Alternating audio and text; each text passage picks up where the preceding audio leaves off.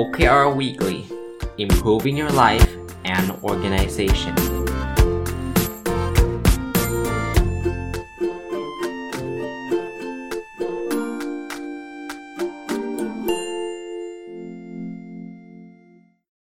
วัสดีครับ ยินดีต้อนรับเข้าสู่นพดลสตอรี่พอดแคสต์นะครับ แล้วก็วันอาทิตย์นะครับ ยินดีต้อนรับเข้าสู่รายการ OKR Weekly นะก็เป็นรายการที่ผมจัดมาปีกว่าละ แต่ก่อนจัดวันพุธ ตอนนี้ก็ย้ายมาเป็นวันอาทิตย์นะได้สักระยะหนึ่งแล้วล่ะนะครับ ก็จะมี 2 part นะครับสำหรับคนที่เพิ่งเข้ามาฟังรายการนี้เป็นครั้งแรกนะครับ ก็คือ part แรกเนี่ยจะเป็นการพูดถึงการใช้ OKR ในองค์กร แล้วก็ part ที่2เนี่ยจะเป็นการอัปเดต Personal OKR หรือ OKR สำหรับชีวิตประจำวัน ซึ่งซึ่งผมทำเป็นตัวอย่างนะครับ แล้วก็เอามาเล่าให้ฟังเผื่อท่านอื่นอยากจะทำ แบบนี้บ้างนะท่านไม่จำเป็นต้องสร้าง OKR เหมือนผมแล้วนะครับ แต่ว่าลองเอา OKR ไปใช้กับตัวท่านเองนะครับ เพื่อไม่เป็นการเสียเวลานะครับ มาเริ่มต้น part แรกนะครับ ต้องบอกว่า part แรกเนี่ยถ้าใครติดตามฟังตั้งแต่ตอนเริ่มต้นเนี่ยผมก็จะเล่าถึงหลักการเล่าถึงอะไรมาตลอดเนาะหลังจากนั้นก็เป็นการตอบคำถามที่ท่านกรุณาส่งกันเข้ามานะครับ ตอบมาหลายสัปดาห์เลย แล้วก็หลังจากตอบคำถามก็เป็นซีรีส์การอัปเดตหนังสือที่เขียนที่มีคนเขียนเกี่ยวกับ OKR นะครับที่ผมอ่านนะก็อัปเดตมาตลอดเลยครับ ตอนนี้ก็กลับมาที่คำถามอีกแล้วเพราะว่าก็มีคำคำถามเข้ามาเยอะแยะนะ ผมคิดว่าก็อาจจะเป็นประโยชน์นะครับ บางคำถามอาจจะซ้ำกับช่วงช่วงแรก ๆ ก็มีบ้างนะครับ แต่ถือว่าเป็นการอัปเดตกันก็แล้วกันนะโอเค วันนี้ มาดูคำถามกันต่อนะครับว่าที่ได้รับมาเป็นยังไงนะครับ แล้วก็สำหรับผมผมมีคำตอบยังไงนะครับคำถามแรกคือทำไมองค์กรต้องใช้ OKR ข้อดีจุดเด่นประโยชน์ของ OKR คืออะไร ชอบคำถามนี้นะ ผมว่าถ้าเป็นคำถามที่มาจากคนที่ทำงานในองค์กรเนี่ยแสดงว่าเขาสนใจแล้วล่ะ แต่ว่าเขาต้องการสิ่งที่ที่บอกเขาให้ชัดๆครับ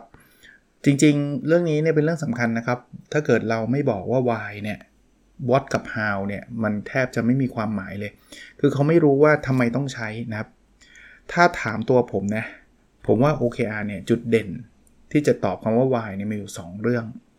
เรื่องแรกเนี่ย OKR เน้นการโฟกัสกับสิ่งที่เป็น priority นี่คือจุดเด่นประโยชน์เด่นๆเลย คือถ้าเรามีระบบการวัดเราจะเข้าใจนะครับว่าระบบเดิมๆเนี่ยเราจะวัดเกือบทุกเรื่องเกือบทุกอย่าง เพราะว่าเราอาจจะโดนตั้ง KPI มา เราทำงาน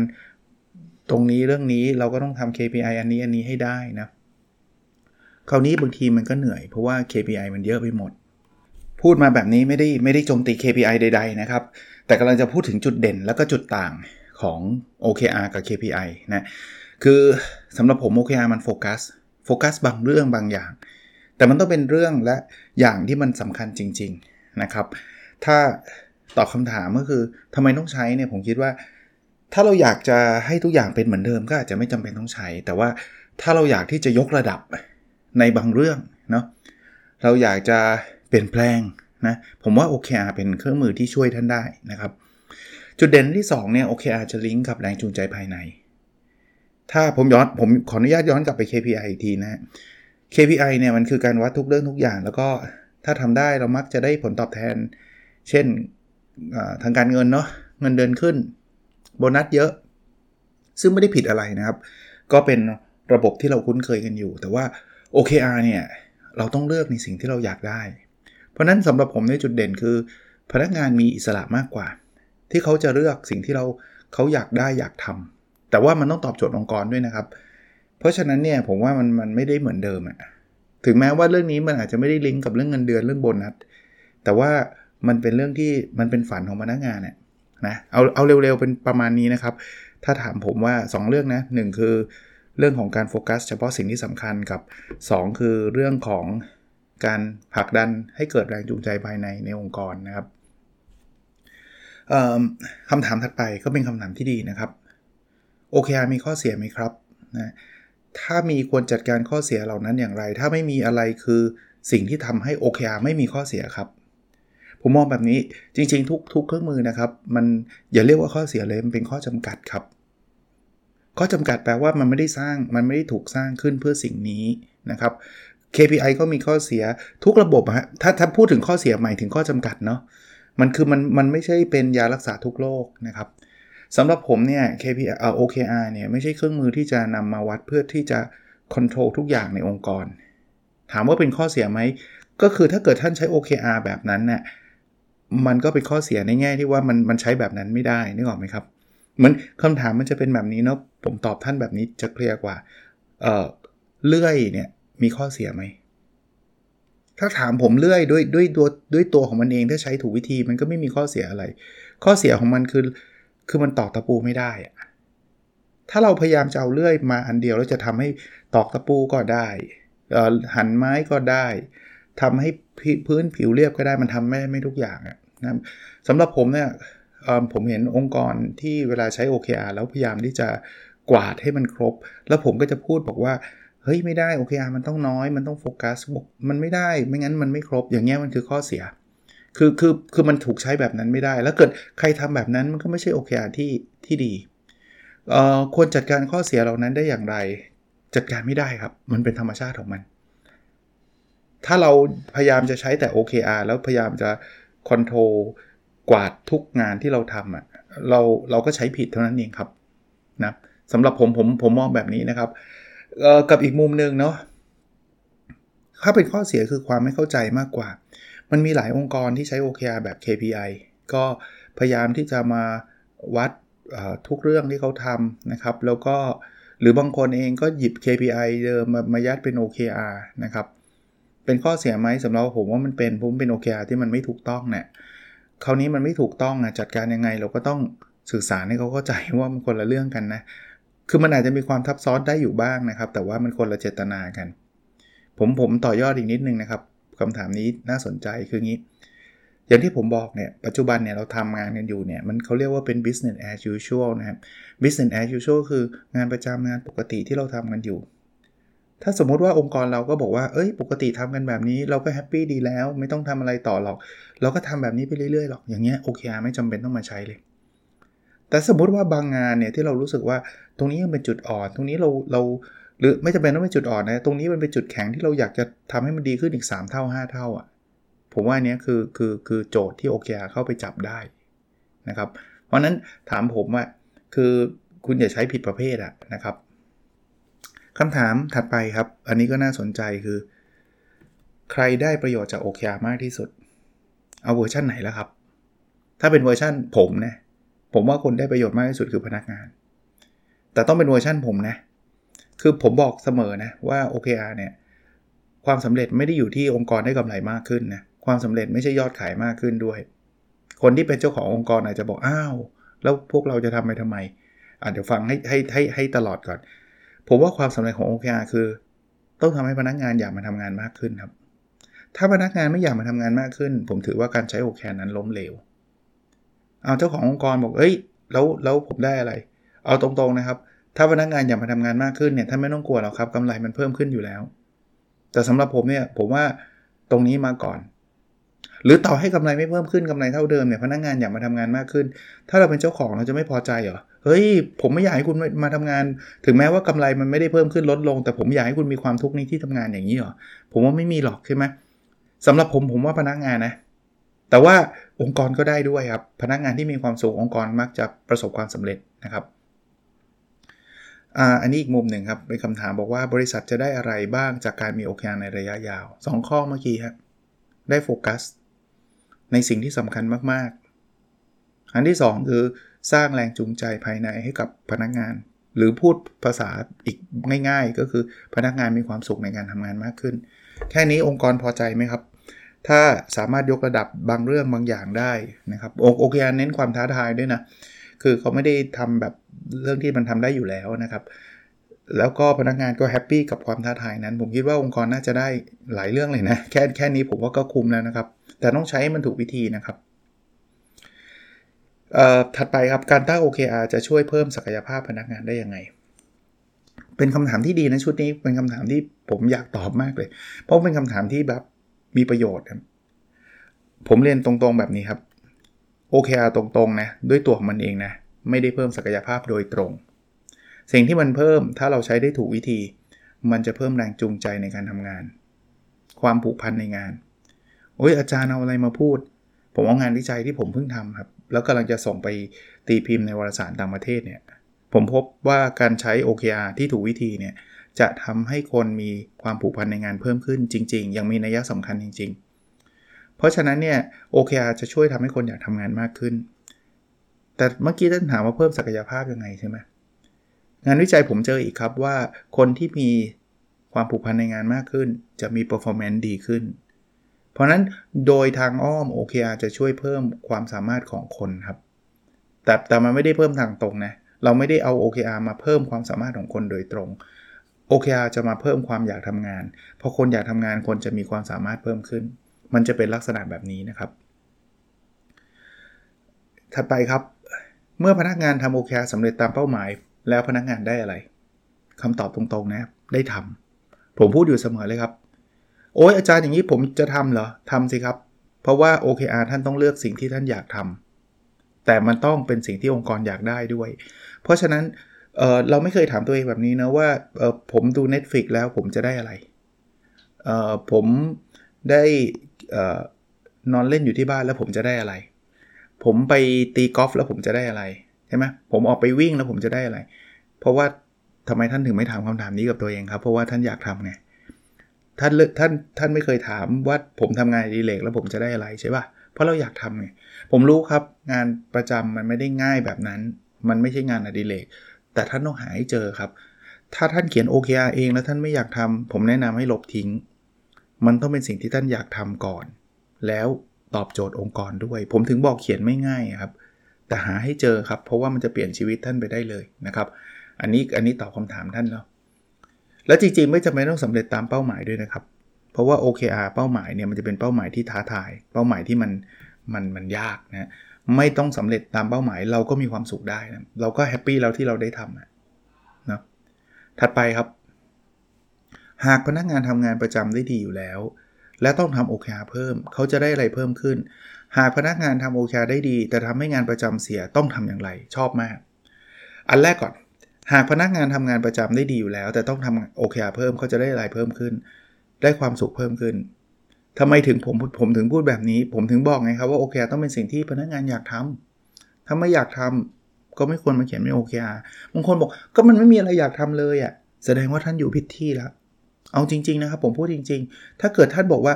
โอ้โห ทุกอย่างที่อยู่ในองค์กรเนี่ยฉันเกลียดทุกอย่างเลยอะ่ะฉันเกลียดตั้งแต่ นาทีที่ฉันเดินเข้ามาในองค์กรจนกระทั่งฉันออกไปเนี่ย ฉันไม่ชอบเลย ฉันไม่อยากทำทุกอย่างเลยแปลว่าเราต้องตระหนักรู้แล้วล่ะ ว่าเราเราเราเราเติบโตที่นี่ได้ยากผมเชื่อว่างานประจำท่านทาดีอยู่แล้ว ผมปรบมือให้ครับสุดยอดครับ อันนั้นคือหน้าที่ท่านครับ ท่านทำดีอยู่แล้ว แต่ถ้าไม่มีความฝันอะไรนอกเหนือจากงานประจำที่ท่านทำดีอยู่แล้วเลยเหรอลองลองนึกภาพตัวดีๆนะ ผมรู้ว่ามันเป็นมันเป็นคำถามที่ชาเลนจ์ความคิดของเรานะ แต่ถ้าท่านเจอนะ ไอ้ตัวนี้แหละจะเป็นตัวที่เขาเรียกว่าเป็น motivator เป็นตัวที่จะจูงใจที่ท่านทำให้ท่านอยากมาทำงานที่นี่ มันเหมือนวันนี้องค์กรนะเขาจะเปิดโอกาสให้ท่านตอบคาถามว่า อะไรคือความฝันของท่านที่ท่านอยู่ในองค์กรเนี้ยแต่ต้องเป็นความฝันที่มันตอบโจทย์องค์กรเนี่ยนะบางคนบอกฝันว่าผมอยากรวยครับ ผมอยากได้แฟน ผมอยากแต่งงาน พวกนั้นเป็นความฝันส่วนตัวได้นะ เอาไปทำเป็น OKR personal OKR ก็ได้นะ OKR ส่วนตัวนะไม่มีปัญหา แต่ว่ามันต้อง ตอบสองคำถามอะอะไรคือความฝันของท่าน แล้วความฝันนั้นช่วยองค์กรท่านได้ยังไง เพราะฉะนั้นตอบคำถามแรกของท่านนะหากพนักงานทำงานประจำที่ดีอยู่แล้ว ต้องทำ OKR เพิ่มเขาจะได้ไรเพิ่มขึ้น ได้ความสุขเพิ่มขึ้น มีความสนุกกับการทำงานเพิ่มขึ้น เพราะเขาควรจะต้องเลือก OKR ที่เขามีความสุขในการทำมีความสนุกในการทำแล้วเชื่อไหมครับ ว่าถ้าเกิดเขาทำ OKR ที่เขาทำเพิ่มนี่แหละ แต่เขาทำเพิ่มด้วยความสนุกสนานนะ ผมเชื่อว่างานประจำเขาต้องดีขึ้นอยู่แล้ว เพราะว่า OKR ที่เขาทำอะมันเขาเรียก more or less อะไม่ไม่มากก็น้อยเนี่ย มันจะต้อง relate กับงานประจำอยู่แล้วแหละ เราคงไม่ได้ทำอะไรที่มันไม่เกี่ยวกับงานประจำเลยหรอกใช่ไหมแต่แต่ถึงจะไม่เกี่ยวเนี่ยท่านก็จะ happy มากขึ้น ผมยกตัวอย่างอย่างอีกนิดนึงนะ อย่างพนักงาน Google นะเขามีงานประจำนะเขียนโค้ดเขียนอะไรอะแต่วันหนึ่งอะ Google บอกให้คุณทำ OKR คุณคุณไปคิดอะไรใหม่ ๆ ได้เลย เขาไปทำ product ใหม่ๆขึ้นมา ถามว่าเขามีความสุขไหมเขามีครับ นี่คืองานที่นอกเหนือจากงานประจำนะ แต่มันเหมือนเป็นลูกเขาเลยอะ่ะ มันเป็นโปรเจกต์ แล้วหลาย ๆ โปรเจกต์มันเป็นโปรเจกต์ที่ที่เราได้ใช้งานกันอยู่ปัจจุบันเนี่ย Google Chrome ก็เกิดขึ้นด้วยความคิดแบบเนี้ย อะ ถัดไปที่เขาถามเป็นคำถามท่อนที่ 2 นะครับ หากพนักงานทำ OKR ได้ดี แต่ทำให้งานประจำเสียต้องทำอย่างไร ผมบอกแบบนี้ งานประจำต้องไม่เสียครับ ถ้างานประจำเสียก็แปลว่าเขา ผมผมแบ่งเป็น 2 เรื่องไงชีวิตเรามันไม่ได้ทำเรื่องใดเรื่องหนึ่งเนี่ยครับชีวิตเรามันจะต้องทำทั้งสองมันไม่ใช่แค่ 2 เรื่องเลยนะบางทีมันเหมือนเหมือนเหมือนท่านท่านถามผมแบบนี้ว่าเออถ้าท่านทำงานได้ดีแล้วครอบครัวเสียจะต้องทํำยังไง ผมก็ต้องบอกว่าท่านก็ต้องให้เวลากับครอบครัวสิครับถูกไหมหรือครอบครัวท่านทำเอ่อท่านมีเวลาได้ดี แล้วงานเสียทำยังไงเฮ้ยท่านก็ต้องโฟกัสเรื่องงานท่านด้วยไงผมผมกำลังจะแชร์ให้ท่านทราบว่ามันไม่ได้แปลว่าเรื่องหนึ่งได้เรื่องหนึ่งต้องเสียนะครับ ถ้าถ้าท่านถามว่าถ้าพนักงานทำ OKR ได้ดี แต่งานประจำเสียต้องทำยังไง ผมก็บอกว่าต้องทำงานประจำให้ดีครับคราวนี้ challenge ของท่านคืออะไร challenge ของท่านคือเวลา เวลาท่านมีจำกัดอาจารย์ ผมก็อยากทำให้มันได้ดีทั้งสองอย่างอะ่ะแต่ผมทำไม่ได้ เพราะว่างานประจำผมเยอะเต็มไปหมดเลย OKR ก็มาอีก ถ้าผมทำ OKR ดีเลยเนาะงานประจำผมก็พัง ถ้าผมทำงานประจำได้ดี OKR ผมก็ไม่ได้ทำผมเสนอไหม ท่านเลือก OKR ที่ทำให้งานประจำท่านดีขึ้นเลยครับ เพราะเพราะ OKR มันเป็นอิสระเราไง สมมติว่างานประจำท่านเคยต้องใช้เวลาทั้งหมด 8 ชั่วโมงถูกปะกว่าจะทำงานนี้ให้เสร็จ ท่านตั้งเป็น OKR เลย บอกว่างานนี้งานประจำเนี่ยท่านจะเหลือ 2 ชั่วโมงทำแบบนี้เลยครับ นี่คือ OKR ชั้นยอดเลย เพราะว่ามันจะไปช่วยตอบโจทย์งานประจำนั่นอีกงานประจำนั่นก็เบาขึ้นอีกทำแบบนี้เลยครับ แล้วแล้วผมเชื่อว่าเป็น OKR ที่ท่านอยากอยากทำแน่นอน เพราะว่ามันทำให้งานประจำมันน่าเบื่อของท่านเนี่ยใช้เวลาน้อยลงเสร็จเร็วขึ้น มีผลงานดีขึ้นทำได้เลยครับ แปลว่ามันไม่ใช่เป็นอีเตอร์อ่อนนะมันไม่ได้แปลว่ามี OKR แล้วงานประจำต้องพัง มีงานประจำแล้ว OKR ต้องพัง เราสามารถนั่งคิด แต่ต้องใช้เวลาคิดนิดหนึ่งเฮ้ยฉันจะทำยังไงวะใช่ไหมครับอ่าเราจะได้ประโยชน์อะไรหากเราตั้ง OKR ที่เกินความจริง ผมอยากให้แนวคิดนี้นิดนึงครับเผื่อท่านจะเข้าใจผิดว่าเราต้องตั้ง OKR ที่คำว่าเกินความจริงของท่านคือเวอร์วังอลังการจนทำไม่ได้ไม่ใช่นะครับ นั่น OKR ที่ไม่ดีครับ เราจะไม่ตั้ง OKR ที่เกินความจริง แต่เราจะตั้ง OKR ที่มีโอกาสสำเร็จสักประมาณ 50%ประโยชน์ที่ได้คือเราจะมี motivation ครับ ถ้าท่านตั้ง OKR ที่ท่านทำได้อยู่แล้วจะไปตั้งทำไมครับ เสียดายหมึก เสียดายเสียดายเวลาตั้งถูกปะ ไม่ตั้งก็ทำได้อยู่แล้ว ผมจะไม่ตั้ง OKR ว่า ผมจะจัดพอดแคสต์วันละ 20 นาที เพราะผมทำอยู่แล้ว เพราะนั้นผมก็จะตั้ง OKR ว่าจะมีคนดาวน์โหลดพอดแคสต์ผม 20,000 ดาวน์โหลดต่อวัน เพราะผมยังทำไม่ได้ แต่ผมจะไม่ตั้งเกินความจริงว่า ผมจะให้มีคนดาวน์โหลดพอดแคสต์ผม 200 ล้านดาวน์โหลดต่อวัน เพราะผมรู้ว่าตั้งไปก็เท่านั้น เห็นไหมครับ เลข 20,000 มาจากไหน ซึ่งเดี๋ยวผมจะอัปเดต Personal OKR ของผมนะครับ เลข 20,000 มาจาก ผมคิดว่า 50-50 นะ มันมีโอกาสอะแต่มันไม่ง่ายหรอกนะครับ จริงๆ ผมไม่ได้ตั้ง 20,000นะผมตั้ง 25,000นะครับ แต่ผมก็มีลุ้นไงนะ เพราะนั้นประโยชน์คือ ผมก็ทำพอดแคสต์ผมเต็มที่ ผมก็หวังว่าพอดแคสต์ตอนเนี้ยท่านฟังแล้วจะไปชอบไงโหจานตอบเคลียร์ชอบมาก เฮ้ยแชร์เพื่อนในวงกรหน่อย คนก็ฟังเยอะไง อะ อีกคำถามหนึ่งนะครับ เพราะว่าวันนี้ใช้เวลาเยอะแล้วเดี๋ยวเรามาอัปเดต Personal OKR กัน OKR สามารถส่งเสริมการทำงานแบบเฉพาะทางได้หรือไม่อย่างไร จริง ๆ มันส่งเสริมการทำงานได้ได้ได้ทุกรูปแบบอะครับงานเฉพาะทางก็ทำได้ครับ ทุกคนไม่ว่าจะทำงานเฉพาะทาง ไม่ว่าจะทำงานอะไรก็ตาม ผมเชื่อว่าท่านมีความฝันนั่นอยู่ เอามาเขียนไม่ OKR แต่ว่ามันจะต้องเป็นความฝันที่ตอบโจทย์องค์กรนะครับสองคำถามนี้จริง ๆ แล้วว่าฝันนั้นคืออะไรและตอบโจทย์องค์กรได้ยังไงเนี่ยผมว่ามาจากหนังสือของหรือหรือบทความของ โดยสัมภาษณ์สัญญาณนาเดล่าที่เป็น CEO ของ Microsoft นะ Microsoft ก็ใช้ OKR นะเขาถามพนักงานว่าความฝันคุณคืออะไร แล้วความฝันนั้นช่วยมือ Microsoft ได้ยังไง แค่นั้นเองครับอะคงตอบคำถามประมาณนี้นะครับ หวังว่าจะเป็นประโยชน์ ถ้าใครสงสัยนะ ถามมาได้นะ ในใน inbox Nopadol's Story นะครับแล้วเดี๋ยวจะรวบรวมมาตอบในรายการ OKR Weekly นะครับโอเค มาอัปเดต Personal OKR กันครับ ไตรมาสที่ 3 ไปที่ week ที่ 10 แล้วอีก 3 ประมาณ 2-3 สัปดาห์นี้เราจะจบไตรมาสนี้แล้วนะเร็วไหมนี่จะจบปีแล้วนะครับนะผมก็นั่งทำ Personal OKR ของผมมาเรื่อยๆ บางอันทะลุเป้า บางอันโอ้โหต่ำเตี้ยเลียดิน แต่ผมก็ยังอัปเดตไม่หยุดนะอะเริ่มต้นครับ Objective ที่ 1 เรียนรู้และพัฒนาตัวเองอย่างต่อเนื่อง Key Result 1.1 อ่านหนังสือสะสม ตั้งแต่ต้นปีนะจนถึงปลายไตรมาสที่ 3 ให้ได้ 90 เล่ม ตอนนี้ 99 แล้ว สบายมากหนังสือภาษาไทยนี่อ่านคล่องมือมากสนุกสนานเฮฮา จริง ๆ ผมผมบอกนิดนึง คือตอนเนี้ยหนังสือที่บอกอ่านสะสมไม่ครบ 90 เล่มตั้งแต่ต้นปีจนถึงปลายไตรมาสที่ 3 เนี่ย รวมทั้งไทยทั้งอังกฤษนะ เจตนาผมคือตัวเลขตัวนี้มันทะลุแล้ว แต่ว่าคีรีเซล1.2ผมเนี่ย อะพูดเลย อ่านหนังสือภาษาอังกฤษให้จบสะสม ตั้งแต่ต้นปีจนถึงปลายไตรมาสเนี้ย39เล่ม ตอนนี้ยังอ่านได้แค่ 22 เล่มเลย ห่างไกลมากนะครับ ไตรมาสนี้ไม่ถึง 39 แน่ๆ คือตอนแรกเจตนารมณ์ของผมคือ ผมต้องหยุดอ่านภาษาไทยบ้างแล้วแล้วเพราะภาษาไทยมันอ่านได้เร็ว ผมอยากจะไปโฟกัสที่ภาษาอังกฤษ ซึ่งมันอ่านได้ช้ากว่า แล้วเล่มเล่มปกติเล่มภาษาอังกฤษจะหนากว่าภาษาไทยด้วย ความแน่นของเทคความแน่นของตัวอักษรก็เยอะกว่าโดยโดยเฉลี่ยนะ เพราะฉะนั้นเนี่ยผมอยากไปอ่านภาษาอังกฤษให้เยอะ แต่ต้องเรียนตรงๆว่าผมอดไม่ได้กับการอ่านภาษาไทยเหตุผล เพราะว่าหลายๆ คนนะเดี๋ยวนี้นะครับสำนักพิมพ์หลากหลายที่เลยนะครับส่งหนังสือมาให้ผมแล้วหนังสือมันน่าอ่านจริงอะ่ะ ผมผมออกตัวไปนิดนึงนะครับ ผมอาจจะไม่ได้อ่านทุกเล่มที่ท่านส่งมานะครับ ต้องต้องต้องบอกไว้ก่อนแล้วก็บอกไว้อยู่เรื่อยๆอยู่แล้วว่าท่านส่งมาขอบขอบคุณนะครับ แต่ว่าไม่ได้การันตีนะครับ บางคนเอ๊ะทำไมส่งไปแล้วอาจารย์ไม่รีวิวสักทีผมไม่ได้สามารถจะรีวิวได้ทุกเล่มนะครับ บางเล่มมันอาจจะไม่ได้ใช่ทางผม บางเล่มอาจจะคิดว่ายังไม่อ่านเพราะอยากอยากอ่านเล่มอื่นก่อนอะไรเงี้ยเพราะนั้นต้องออกตัวไว้เลยนะที่นี้นะครับว่า ส่งมาได้นะครับ ถ้าท่านอยากส่ง แต่ว่าไม่ได้การันตีว่าจะรีวิวทุกเล่ม บางทีก็โพสต์ใน Facebook คนก็บอกจะรอเล่มนั้นรอเล่มนี้ขอบคุณนะครับ แต่ว่าบางเล่มก็คงไม่ได้อ่านนะครับ ก็อย่างที่บอกส่งมาเยอะก็แวะไปอ่าน แต่ผมไม่ได้ทำเพื่อสถิติอย่างเดียวไง ผมชอบเรื่องไหนผมก็อ่านเรื่องนั้น ถ้าชอบภาษาไทยก็ยังอ่านภาษาไทยอยู่นะฮะ Key Result หนึ่งจุดสามส่ง paper ไปไป journal สาม paper ส่งได้ 2 นะครับ เหลืออีก 3 สัปดาห์ก็ลุ้นว่า 3 จะพอเป็นไปได้บ้างไหม เดี๋ยวลองดูนะ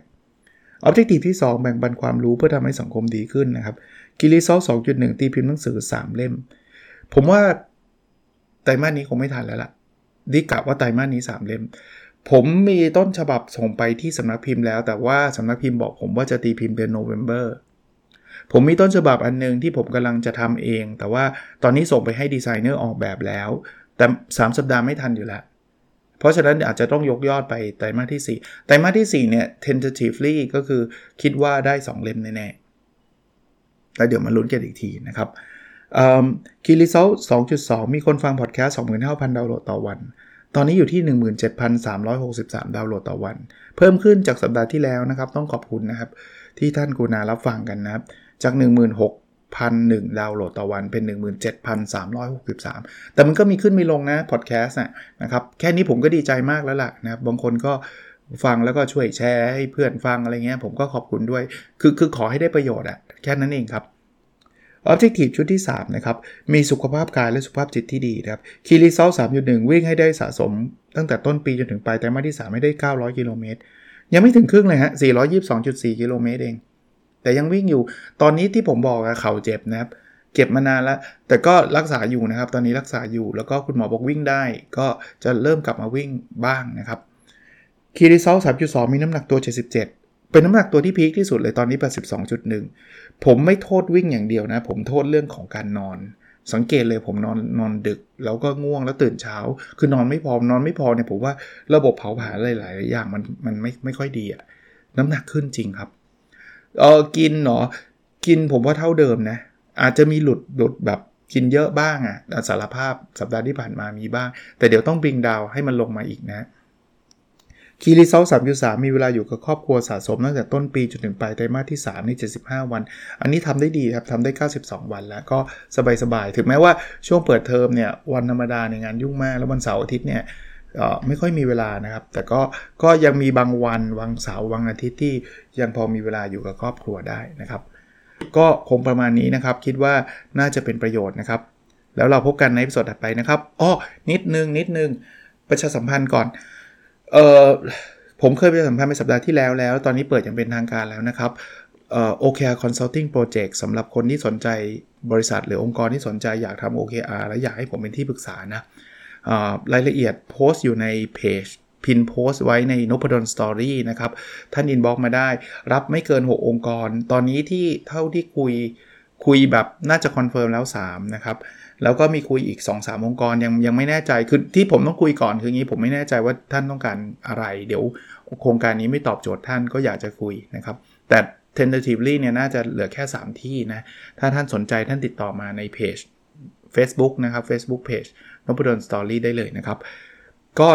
ผมคิดว่าภายในกันยานี่แหละ เท่าไหร่ก็เท่านั้นแล้วผมก็จะเริ่มเป็นแบตชที่4นะครับ เป็นรุ่นที่ 4 ละ โอเค แล้วเราพบกันในตอนถัดไปนะครับ สวัสดีครับ The OKR Weekly Improving Your Life and Organization